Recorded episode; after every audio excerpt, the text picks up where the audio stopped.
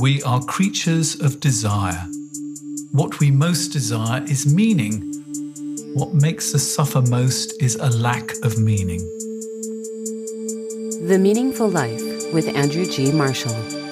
Marital therapist, author, and communications trainer Andrew G. Marshall invites guests from all walks of life to discuss what makes life meaningful. Hello, I'm Andrew G. Marshall. Welcome to The Meaningful Life. We're available on Apple, Spotify, Podbeam, Amazon Music, and wherever you find your podcasts. What would it be like if every time you went to work, you came face to face with all the most difficult stuff in your life? Inherited guilt, shame, anxiety. That's the path my witness today is on. Since twenty sixteen, Andy West has gone into prisons to teach philosophy and help the inmates have conversations about difficult topics like freedom, time, identity, and forgiveness. But this work means he has to confront his own past, namely that his father, his brother, and his uncle all spent time in prison. Andy West works for the Philosophy Foundation, and he has written a wonderful book, The Life Inside, a memoir of prison, family, and philosophy. So what persuaded you to start teaching philosophy in prisons? Because I imagine that growing up, it would have been the last thing you would have imagined yourself doing. Well, I think philosophical questions, they're important to every life. I think they're urgent in every life. Questions about whether we're really free or not. Questions about whether time controls us or we can control time. Questions about whether we have good reason to hope or we should hope despite there being no reason to do it. All of these questions are important to me, you, and, and everyone, I think. I think those questions perhaps intensify in a prison setting. You know, someone who's doing time thinking about whether we can control time or not. Someone who is banged up for twenty-three hours a day discussing whether freedom is foremost a, a, a mental thing. It's about sort of... Uh, a mental freedom, or it's a physical thing. You know, these are really immediate questions in that setting. Hope, shame, forgiveness too. So I've always thought that the prison setting and the circumstances people are finding themselves in there, it was just, you know, so so fertile philosophically. So, so I suppose that's my intellectual reason. And then, of course, you know, I have a horse in the race here. There's, there's a personal reason as well in that, as you said, my, my brother and my dad and my uncle were all in prison. And, you know, I grew up in my nan's uh, East London council flat hearing all these stories from the landing, uh, you know, often shared with great humour and entertainment about life inside. And, you know, Christmas Eve, you know, from a young age, I would be visiting family inside because they wouldn't be home on Christmas Day. I think one of the things that's very strange if you've experienced that, if you've glimpsed the edges of that world, as I had, you know, I'd never quite been inside. I'd I'd never crossed the wall as a child, you know, and I've still, I've never been behind the door as such. I, I go at home at five o'clock, but I've, I've glimpsed the edges of that world and, and had that knowledge from a young age. You come out and you realize how few people have, and that there's this this sense that there's this kind of bad smell in the air, and only you can smell it. And you're sort of thinking, can nobody else smell that? You know, there's this just miles away from, you know, ordinary residential places, places where people go to work, go to school. You know, H M P Pentonville is a case in point here. Uh, it's in King's Cross. It's next to Google. It's next to Saint Martin's College. It's next to all these places where people live a very smooth existence comparatively. You know, there's this, there's this kind of disaster that's happening just just a few minutes away from all that. And and I think with that perhaps comes a sense of responsibility, a sense that if you know about that place, you kind of have to, you can't let it fall from your view. You can't, there's a sense of, I've always felt this kind of duty that I need to keep paying some kind of recognition to the existence of this place because it's obscured from everyone else. It's obscured by the the great wall that is around it. Uh, it's obscured by the ideological you know, disinformation that we receive about what prison's really like in the, in the news and in the media.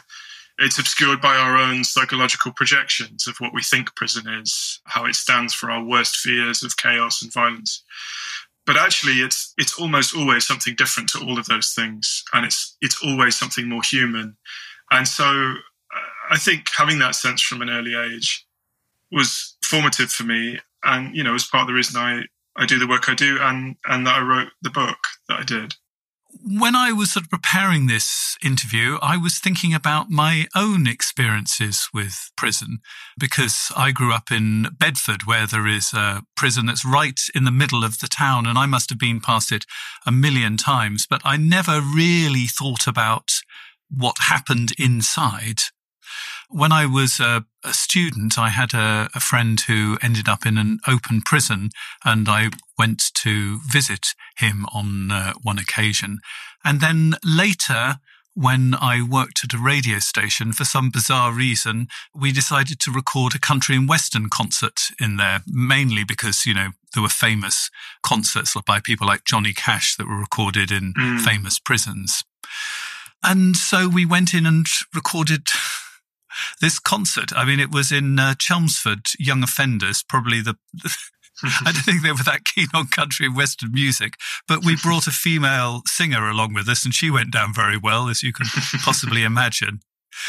And it left a huge impact on me, because it was incredibly claustrophobic. And even though I could, I was, you know, hosting the event, so I could go to our recording van, which was out in the yard, at any point that I wanted to, and I just had to ask somebody and I could go through. But even then, I felt this huge amount of being shut in. But I think the, the, the biggest surprise to me when I was preparing this is I sort of have a very vivid picture of what it must have been like for you going into these prisons, not actually from my own personal experience, but because I've seen it so many times on films. And I think that's probably giving us a false impression, what we see on, on films and T V programs. Am I right about that? I think it depends slightly on the, the T V program. There was a great, a very well-written three-part series here here last year called Time by Jimmy McGovern, and Sean Bean was in it. And I remember hearing McGovern talk in an interview about the kind of authenticity of what he'd made. You know, it was kind of set in an old Victorian prison, which I think almost has a kind of cinematic grandeur to it anyway. And it was it was about someone trying to survive an intensely violent wing whilst trying to sort of maintain their moral integrity and to see if that would be at all possible. But McGovern said the one thing he couldn't capture, and that's so difficult to capture, is boredom. That actually, although although prison is, you know, it can be punctuated by these these moments of violence, that the real sort of ambience of prison, I think, is is a sort of dreariness, you know, things not happening on time or not happening at all. You're supposed to be unlocked at eight o'clock. That could mean eight o'clock. That could mean half past eight. That could mean ten. And just people being resigned to that kind of inefficiency, people who've been sort of waiting so long for something, for some hearing or some course or some event that, you know, they've sort of given up on waiting. And and so the claustrophobia is very real. The violence is very real. I, I think that one of the truest kind of qualities of prison is, is just this kind of dreary boredom. What impact do you think having your father being a criminal and being arrested had on you as a child? Well, I think from a young age, there was a sort of sins of the father, inherited shame, inherited guilt kind of feeling. It's obviously deeply irrational in that he's his own man and I'm my own man, and, you know, I, I can't be tried for his crimes. But I think on a more kind of primal level, that, you know, that stuff goes very deep in terms of family honor, family identity, bloodlines, and it's a lot harder to shake. I'm I'm pleased to say that these days I'm that guilt is less burdensome and, and has less purchase on me. But growing up, it was um, real kind of states of, of dread.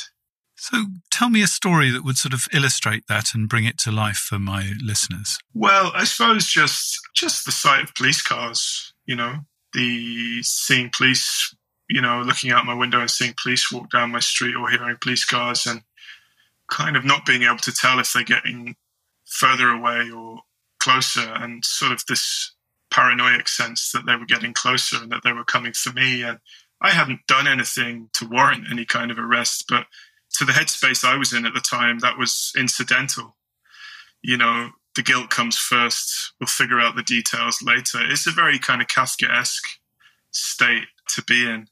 And I think one of the ways it kind of manifested was obsessive fears about bringing about some great harm or some catastrophe. So have I left the oven on? Have I burnt down the house? Have I killed everyone in the building, kind of thing?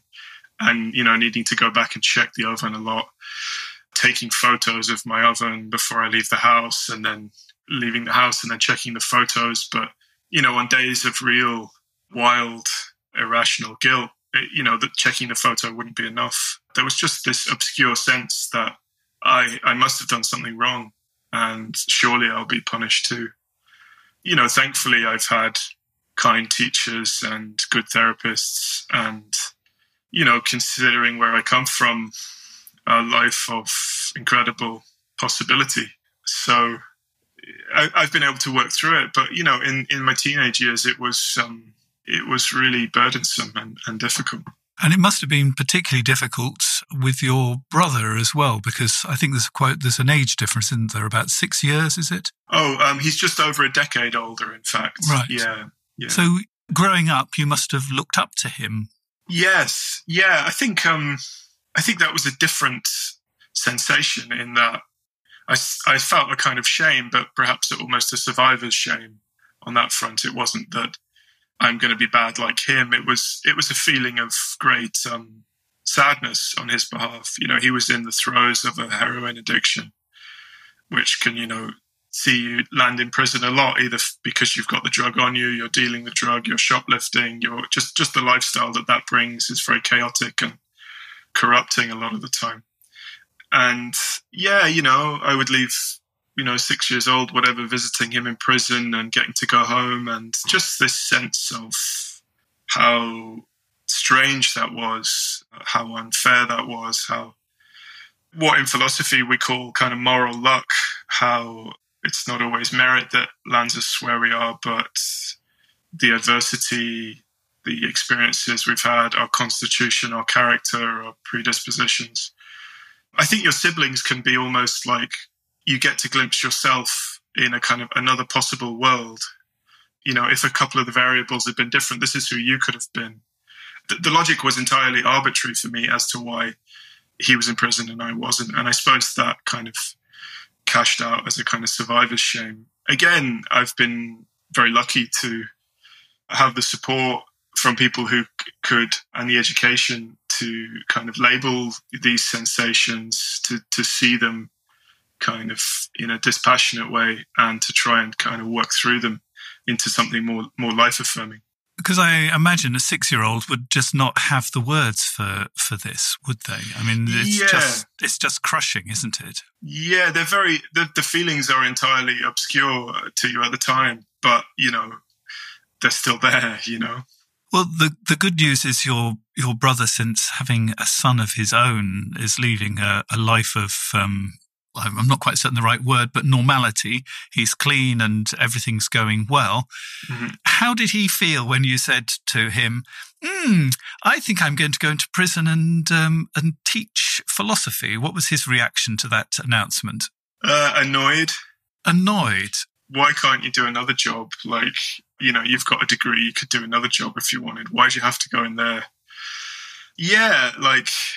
You know, I'm his little brother, and compared to him, you know, I'm I'm very innocent. He's seen an awful lot of things, and uh, you know, he he knows kind of what that world is like at its most severe or corrupt or whatever. So, you know, he really didn't want me going in there. Uh, at the same time, I think he feels a kind of pride uh, about it, and he sees the value of it, and he can see the value of it for my students. I suppose the uncomfortable thing for him is that he knows that my preoccupation with that world comes out of partly the kind of life that he had when he was younger. And so he, I think he feels a bit sad that he may have kind of troubled me in that way. I don't feel that way myself. And, you know, I, I feel like I have a wonderful job, an incredibly meaningful job. You know, I, I certainly don't have any resentment for my, my brother on that. So take me through going in there for the first time to work. How did you how did you prepare for it? Well, I was I was working with my, my great colleague, um, Mike Coxhead, a, a philosopher from King's College. We were in a high security prison. And I suppose I just sort of modelled my understanding of what these men would be like on the men I grew up with, thinking, well, you know, I've got a lot of experience of people who've been in prison. So, and often what that meant is, you know, coming from a very kind of working class, chaotic family where, you know, not many people stayed in school beyond the age of fifteen, is, you know, I had my lesson plan. And I was just striking kind of red lines through so much of it, just trying to keep it as accessible as possible.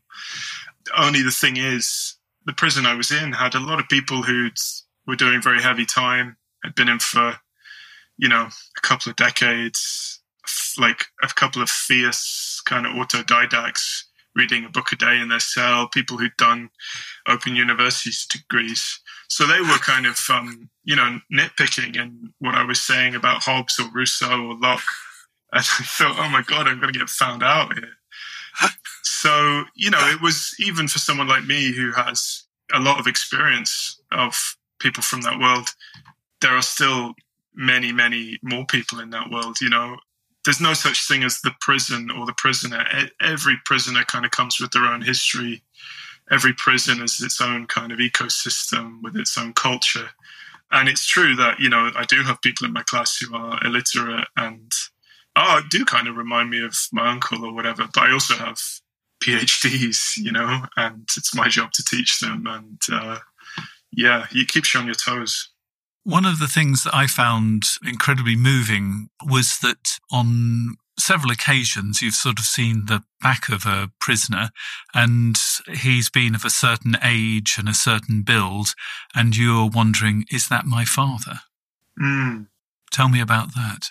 Yeah. So my dad, he got he got sentenced. I was looking at the time when I was about twelve, looking at going back to prison, and at that point I just sort of allowed contact to fizzle out and stop. And I suppose it's a weird thing because, you know, I've never seen him since. And occasionally you kind of glimpse people on the bus or get into an elevator with a man who I notice he has a kind of emphysemic wheeze or kind of yellowed fing- cigarette fingers or whatever. And you just kind of crane your neck just, you know, without being noticed, just to try and see the face or whatever. Um It seems like a loss there. Yeah, I don't know, because uh, I kind of think actually my dad departing from my life was probably one of the best things that ever happened to me. You know, people often ask me, how come you didn't kind of go down the same path as some of the men in your family? And part of the reason is because uh, my father was kind of removed from my life. So, you know, it gave me a kind of a chance to kind of stand up tall. That gave me some headroom. But you're a philosopher, so mm. I imagine philosophers can hold two thoughts in their heads at the same time. Mm. But I would imagine it's probably central to being a philosopher. So can it be both the best thing that ever happened, that uh, you gave up contact with him, and also a loss? I suppose it's it's the loss of a father rather than kind of that father. You know, I was better off without that father. Maybe, you know, life would have been easier if I'd had, you know, a loving, caring, supportive father who, who was responsible and could look after me and everything. But I find that just that thought is kind of so many possible worlds away from this one that I don't know what value there is in entertaining it for too long, you know. Is there a direct connection between your interest in philosophy and all of these things we've been talking about? Yes, there is, basically, in, in a few ways. That story of, you know, going to visit my brother in prison and then coming out and the kind of the deep sense of alienation I think you feel from ordinary life just kind of ticking along nicely. When you've kind of witnessed this other place, that's part of the philosophical impulse, this idea that, but there is another story, but there is another dimension, but there is a forgotten angle here, and we need to include it. There was just this sense of like the doubleness of things. There was there was the outside world, but there was also this this world behind this wall. And and I think that's, you know, you say that philosophy is about holding two thoughts in your head at once. It is about dealing with those tensions and not and not being able to kind of get away from those tensions in your day-to-day life. So I think I think that was formative. I also think a lot of the a lot of the conversations I had growing up, a lot of the stories I heard, it's kind of formed some of my f- philosophical preoccupations. So there's a chapter in the book called Laughter, which is all about gallows humor. I grew up around an awful lot of gallows humor. You know, my uncle or whatever had, my brother, you know, survived kind of intensely violent situations, stabbings and all kinds of things, and would recount these stories to you with like... You used to look at your brother and ask him to go through his wounds and tell you all about them. He must have loved that. Well, yeah, I suppose that like these these periods of, you know, when someone's away in prison, they're kind of accumulating experience apart from you. So I think almost after he got clean and a bit kind of straight, there was a kind of catching up to do. And a, a lot of those stories were, were gruesome stories, but recounted with, you know, great comic timing and absurdity and and gallows humor. And, you know, I guess I always had this thought of, is this gallows humor helping us to survive, or is it slowly killing us, you know, in another way? And that's the conversation I take into my classroom and discuss with the men, and, you know, they have different thoughts about it. So a lot of my preoccupations, I think, are formed by the kind of extreme aspects of my childhood.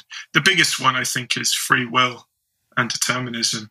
Okay, well, let's use that as an example of what you do and how philosophy can help us. The thing that I found absolutely fascinating was that some of the material you use is some of the same material I use in my therapy room. So let's do freedom. Who is free? And you use, and this is something that I use, myth as well. And so we've got Odysseus and the Sirens. So for people who don't know the story, fill us in, and then perhaps you can give us a sense of, of how you use it in prison and how the discussion goes. Yeah, so a brief summary of the, the story. I got this lesson plan from my great friend Peter Worley, who's kind of turned the Odyssey into all these wonderful philosophical thought experiments. There's an, an episode in the, the Odyssey where Odysseus has to get home, but he has to get past the Sirens, these, these kind of half-bird, half-woman creatures who live out on the rocks, and they have a, a singing voice that's so golden and pure that any sailor who hears it will fall under the spell and want to get closer to the sound of that song.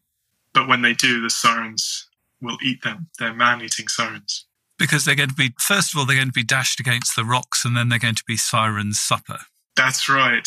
So the men on Odysseus' ship simply plug their ears with a kind of wax so that they can just go on, you know, oblivious to the sound. They won't hear it. They'll just, you know, keep the ropes orderly or prepare the food or row or whatever their job is that day.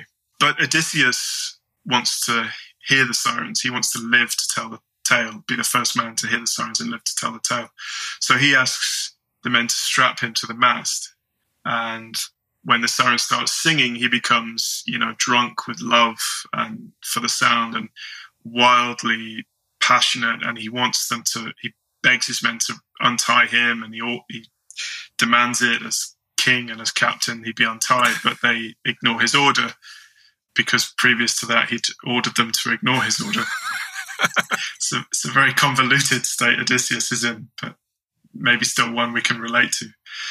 And in the story I tell, there's a man who stops what he's doing and looks at Odysseus, and in seeing how alive Odysseus looks, this man sort of realizes how how unalive he feels, and how the war in Troy and the journey home and the homesickness and everything is has kind of taken him beyond pain to a kind of numbness and a kind of deadness. And so he becomes curious about what the sirens sound like.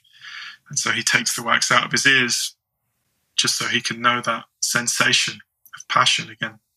But no sooner has he done that than he jumps overboard and swims to the sirens and swims to his death.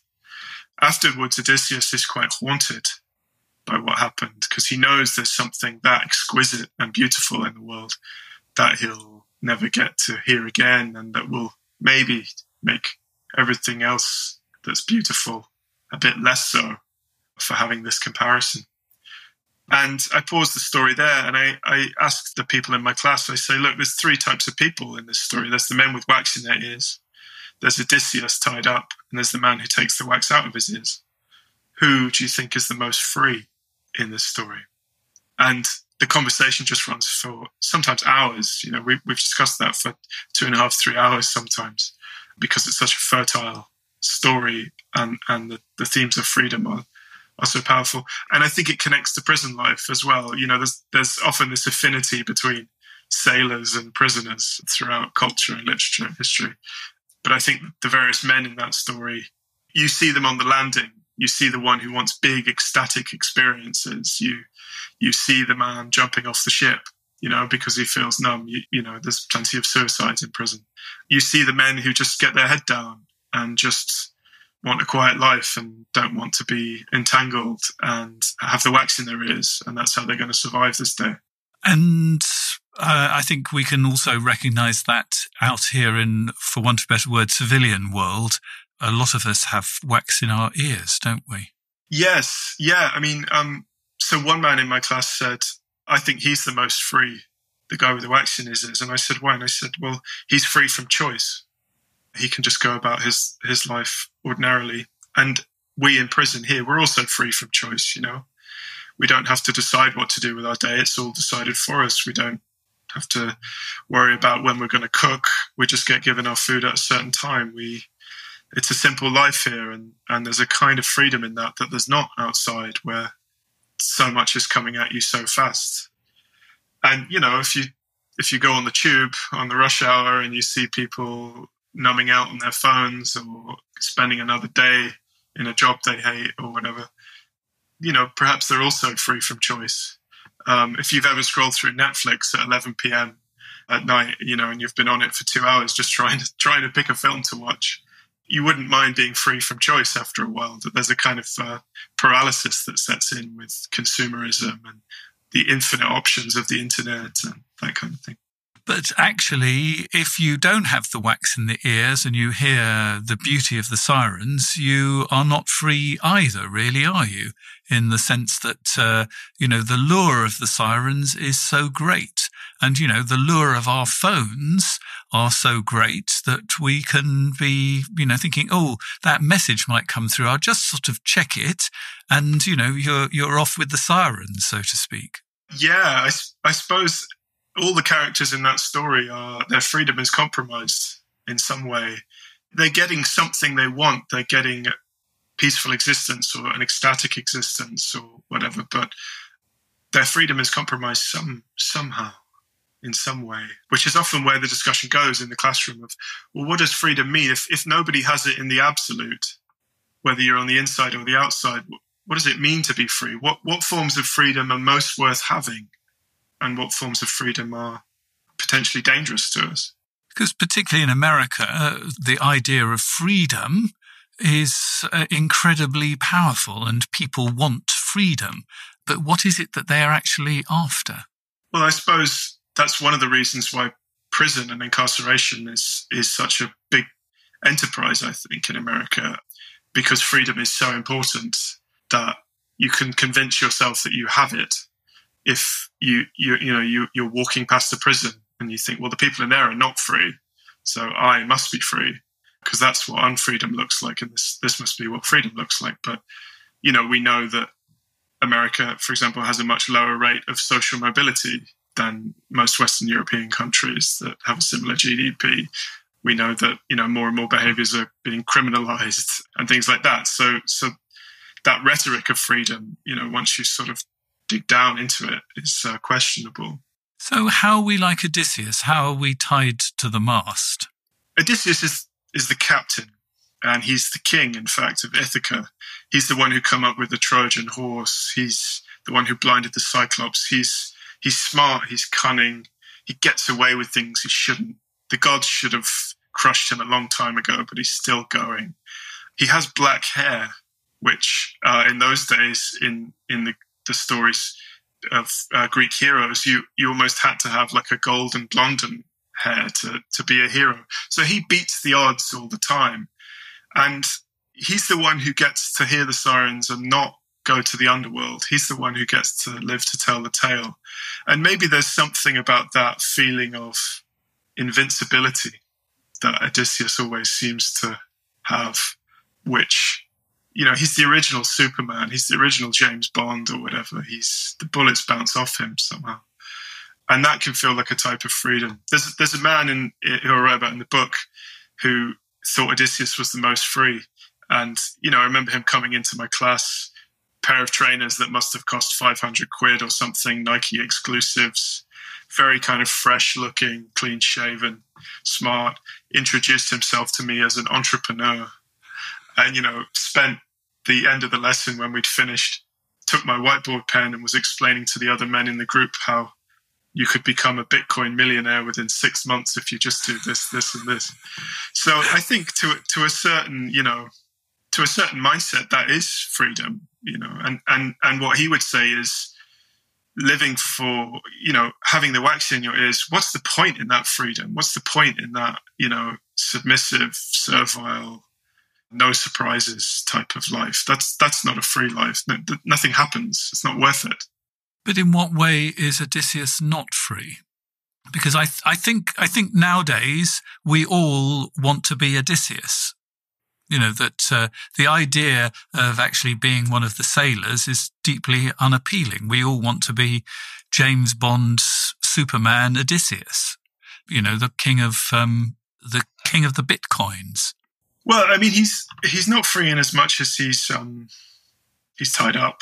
I mean, there's a there's a physical restriction there. He's in a deep state of conflict uh, in that he wants to to go to the sirens, but he's he can't, and that's the kind of horrible turmoil.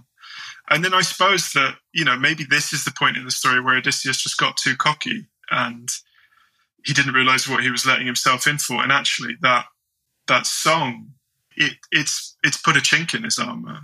It's it's uh, haunted him. It's it's it's broken his heart. So unlimited freedom can break you. Well, we know that Odysseus gets home. Yes, in a pretty sorry state, I have to say. But... yeah, I think there's something about that kind of, you know, burn bright, burn fast freedom, which um, is glorious when it's happening, but you have to live in the ruins of it afterwards, don't you? And that's the case for a lot of people in prison, I think, who, you know, risk everything on a, a big drug deal that's going to make them, you know, good money and whatever. But then they're on their toes for a few months, trying not to get arrested. Their money's not their own. This was certainly the case with my uncle. You know, you can't put it in the bank. You can't invest it. You can't. You have to just keep buying people drinks in the pub and, you know, hope you spend it before the police catch you. And then they do catch you. And you have to kind of live in the ruins of it.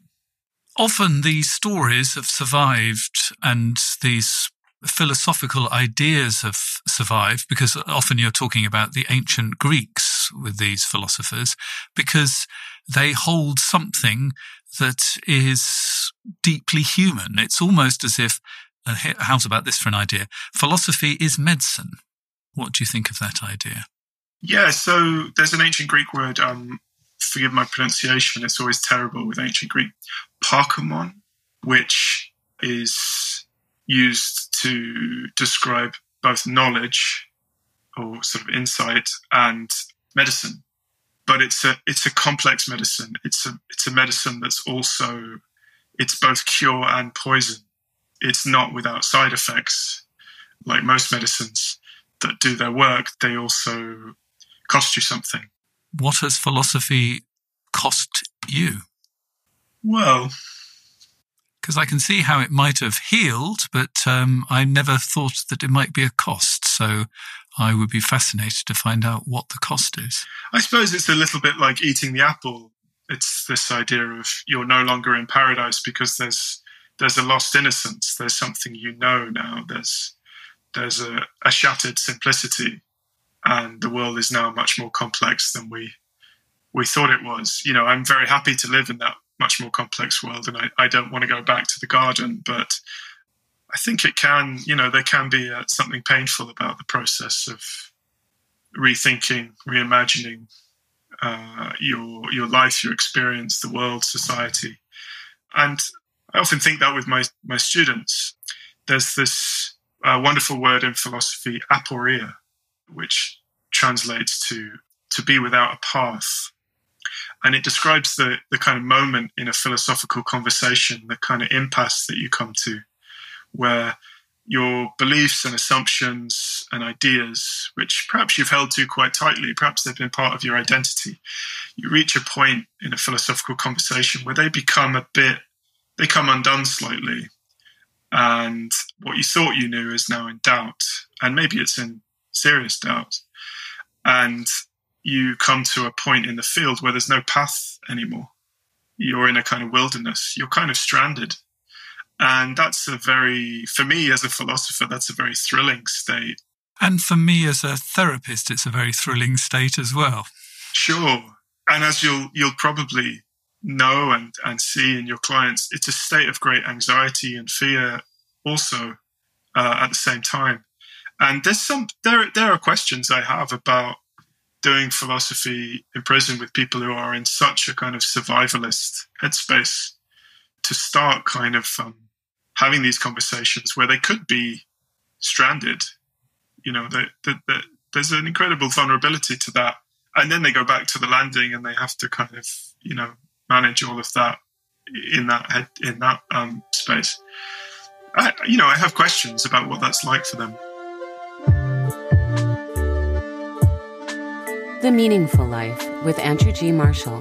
Please follow us on Twitter, like us on Facebook, and visit our website, andrewgmarshall.com forward slash podcast, where you can join our supporters club and unlock bonus material and other benefits.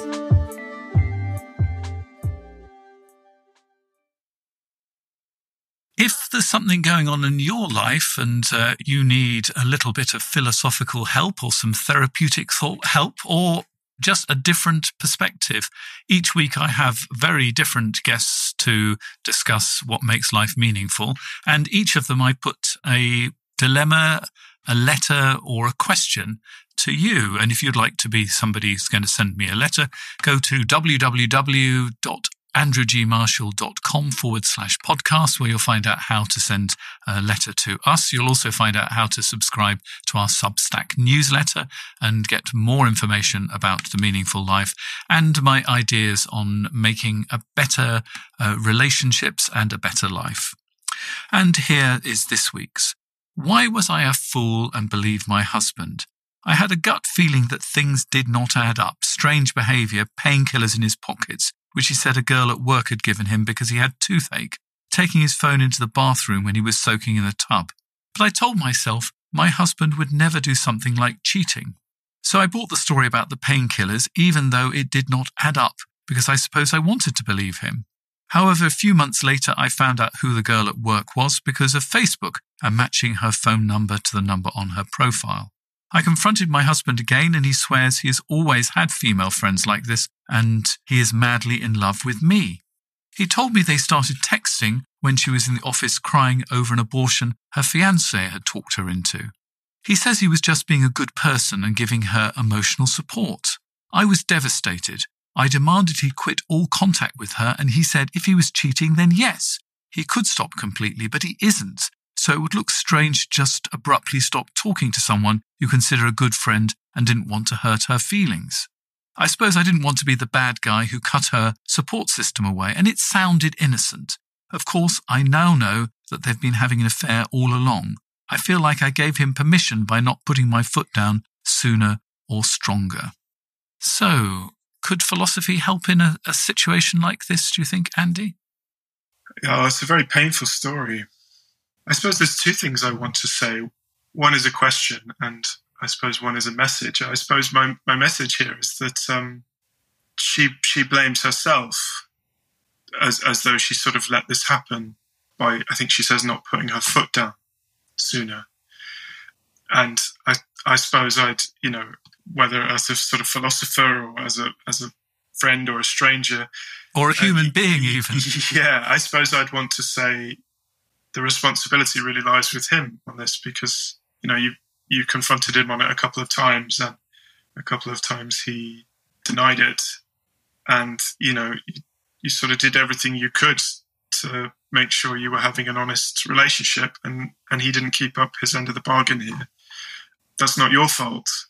You know, when, when something is really painful has happened to us like that, I think we want to feel like there was something we could have done, that we, we could have had more control over the situation. But sadly, I don't think she does in this situation. And um, it's it's a very difficult thing to live with, but it's difficult enough to live with without getting into self-blame, I think.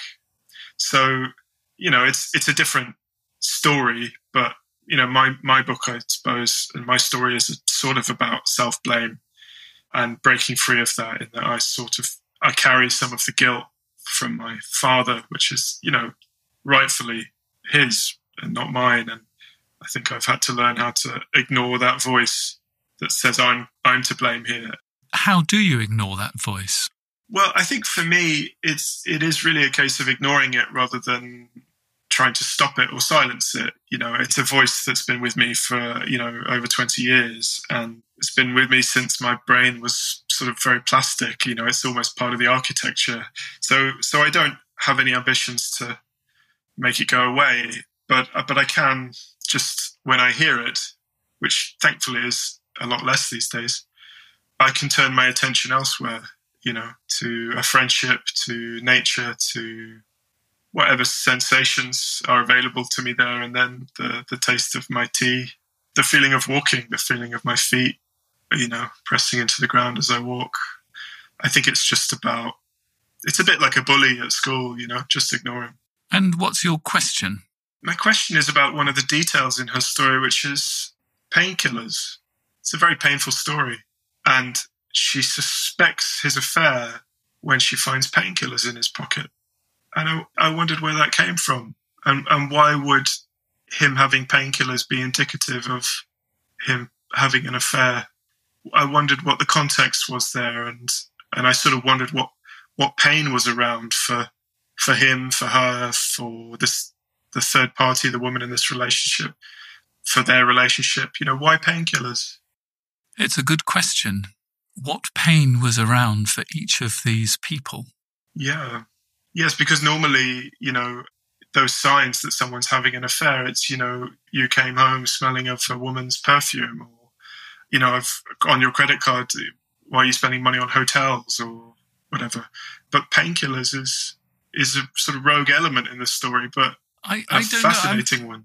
I'm thinking that um, generally if your partner is in pain and has gone to the doctor and has actually managed to get painkillers for whatever the pain is, you sort of know about it, don't you? And then suddenly you're finding something that it just doesn't make any kind of sense.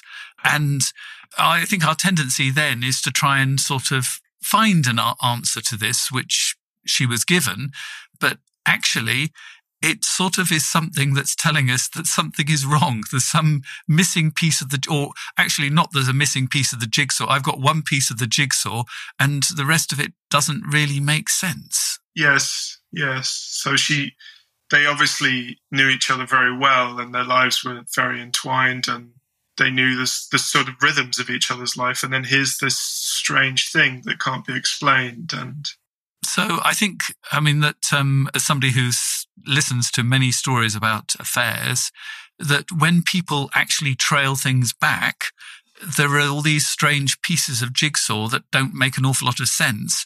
And then suddenly, when you've actually allowed yourself to see what the picture might be, then they make incredible sense. And this is what I think our brains are so cruel about. We somehow, once we've actually seen the whole picture and, you know, what we've got is an eye sort of kind of thing we found in the first thing, we think we should be able to know that just because we found the eye, it's a picture of Queen Victoria sort of kind of, kind of thing, when of course we can't. And what strikes me is this desire to be in control of life. And I don't know quite what philosophy it is, you'll be able to help me, that we so much want to be in control of life rather than at the mercy of random things that happen, that we will take responsibility and blame for things that actually have nothing to do with us, but it's actually much better to be in control and holding all the nasty stuff than actually being buffeted by the flotsam and jetsam and the randomness of life. I think there's a philosophy here somewhere. Help help me out. Yes, I, I completely agree that um, it sort of makes it easier to say it's our fault, because then we can convince ourselves we can prepare for it next time and won't let it happen again and whatever. But um, that's the thing about love and human relationships is um, we do have to surrender control to some degree. That's what trusting another person entails. You know, I if you're talking about philosophy, if you go to Epictetus and the Stoics and Seneca, a lot of that wisdom is very good wisdom. You know, it's about realizing what you can control and what you can't control, and realizing that free will and agency is about focusing your life on what you can control and pursuing that. So, you know, Epictetus was a slave. He was an enslaved person who believed that he still had a kind of freedom because no matter what was happening to him, he could choose his response to it. This is something we see with prisoners like Viktor Frankl in Man's Search for Meaning. You know, between stimulus and response, there is a there's a moment, there's a gap, and in that we can choose how we respond. And, you know, I think if you're dealing it, if you're living in extremis, if you're living under the tyrant or under Her Majesty's Prison Service, there's there's real help in that wisdom. But where I end with those thinkers is if you read them on friendship and on love and on relationships, because they tend to sort of reduce the role of those pleasures in life. They tend to say, well, those things are outside of your control, you know, other people and whatever. So this isn't something you should invest too much of your time in. And it's the same in prison. You know, there's not many great friendships on the landing. People keep themselves to themselves. They're detached. That's how they survive it. And for me, that's just, as as Hume and Hegel and other philosophers said about the Stoics, that's just too incomplete a life, a life that's, that's centered so much on self-control and focusing on the things you can control. That kind of Stoic self-tyranny is what Nietzsche calls it. A more complete life is one that has relationships. And it's very painful that in this situation with this woman who has, you know, trusted her partner, and that, that hasn't been sort of honoured. Thank you very much for that, Andy, and thank you very much for the letter as well. We're fastly running out of time, so I have to ask you, what makes your life meaningful? I mean, it's two things, and they're both they're both related. One is, I think, the work I do. You know, I'm noticeably just more cheerful when I've just come out of prison and I come home to my friends. I think that's I think that's because of a, a sort of narrative sense of who I am, in that, you know, growing up very close to that world and then being a sort of class migrant, certainly culturally, and going to university, you know, and studying a subject as rarefied as philosophy and living in that sort of polite society. You know, I, I often feel like I'm straddling two worlds and neither one is fully at home in the other. And, you know, the great thing about the prison classroom for me is I get to be kind of both of those people, the person who came from where he came from and the person who loves to talk about philosophy. So it's a very complete existence that I kind of have in the classroom. And then I think Uh, one thing that's often made my life kind of meaningful is maybe gratitude. I've always I've always been very quick to gratitude, uh, and going into prison kind of maintains that. You know, it really, small things become very significant when you've just stepped out of a prison. You know, just just having like just having milk in your tea, or just getting to sit and enjoy a tea, or just that just that there are trees on my street. You know, and I get to see them every morning, and the leaves are changing right now and it's going to be bare in the winter, and I'm looking forward to that because the light's going to come through differently. That's that's a feeling I've had ever since visiting family in prison, that that actually outside here, independently of any financial wealth or anything, there's an incredible abundance around us all the time, if only we pay attention to it, if only we remember it, you know. So I think gratitude is is a big part of the, a meaningful life for me. That's beautiful. Now, if you'd like to hear more of this conversation, it uh, does continue. We're going to discuss shame and the story of Pandora's box or Pandora's jar, because uh, interestingly enough, this is a story that I use in my therapy room, and Andy uses it in his classroom in prison. So it's going to be fascinating to find out about that story, the healing power of it, and these two very different approaches. If you want to hear this bonus material, you can subscribe Subscribe directly via Apple or Spotify. We're also available on Amazon Music. If you want to become a supporter of The Meaningful Life, here are the details. You've been listening to The Meaningful Life with Andrew G. Marshall. You can follow Andrew on Twitter, like him on Facebook, and please leave a review wherever you consume your podcasts. Making, editing, and distributing The Meaningful Life comes with substantial costs, and we'd like to ask for your help. Visit our website, andrewgmarshall.com forward slash podcast, where you can join our supporters club and unlock bonus material for every program, send in a letter to be discussed by Andrew and his guests, and join a community of other people seeking to make their life meaningful. At the gold level, you get even more benefits. Production of The Meaningful Life with Andrew G. Marshall is by Michael Dooney, social media by Madeleine Healy, sound engineering and theme tune by Sebastian de la Luz Mendoza, and I'm Susie Kollick. Please tell your friends and spread the word. Thank you.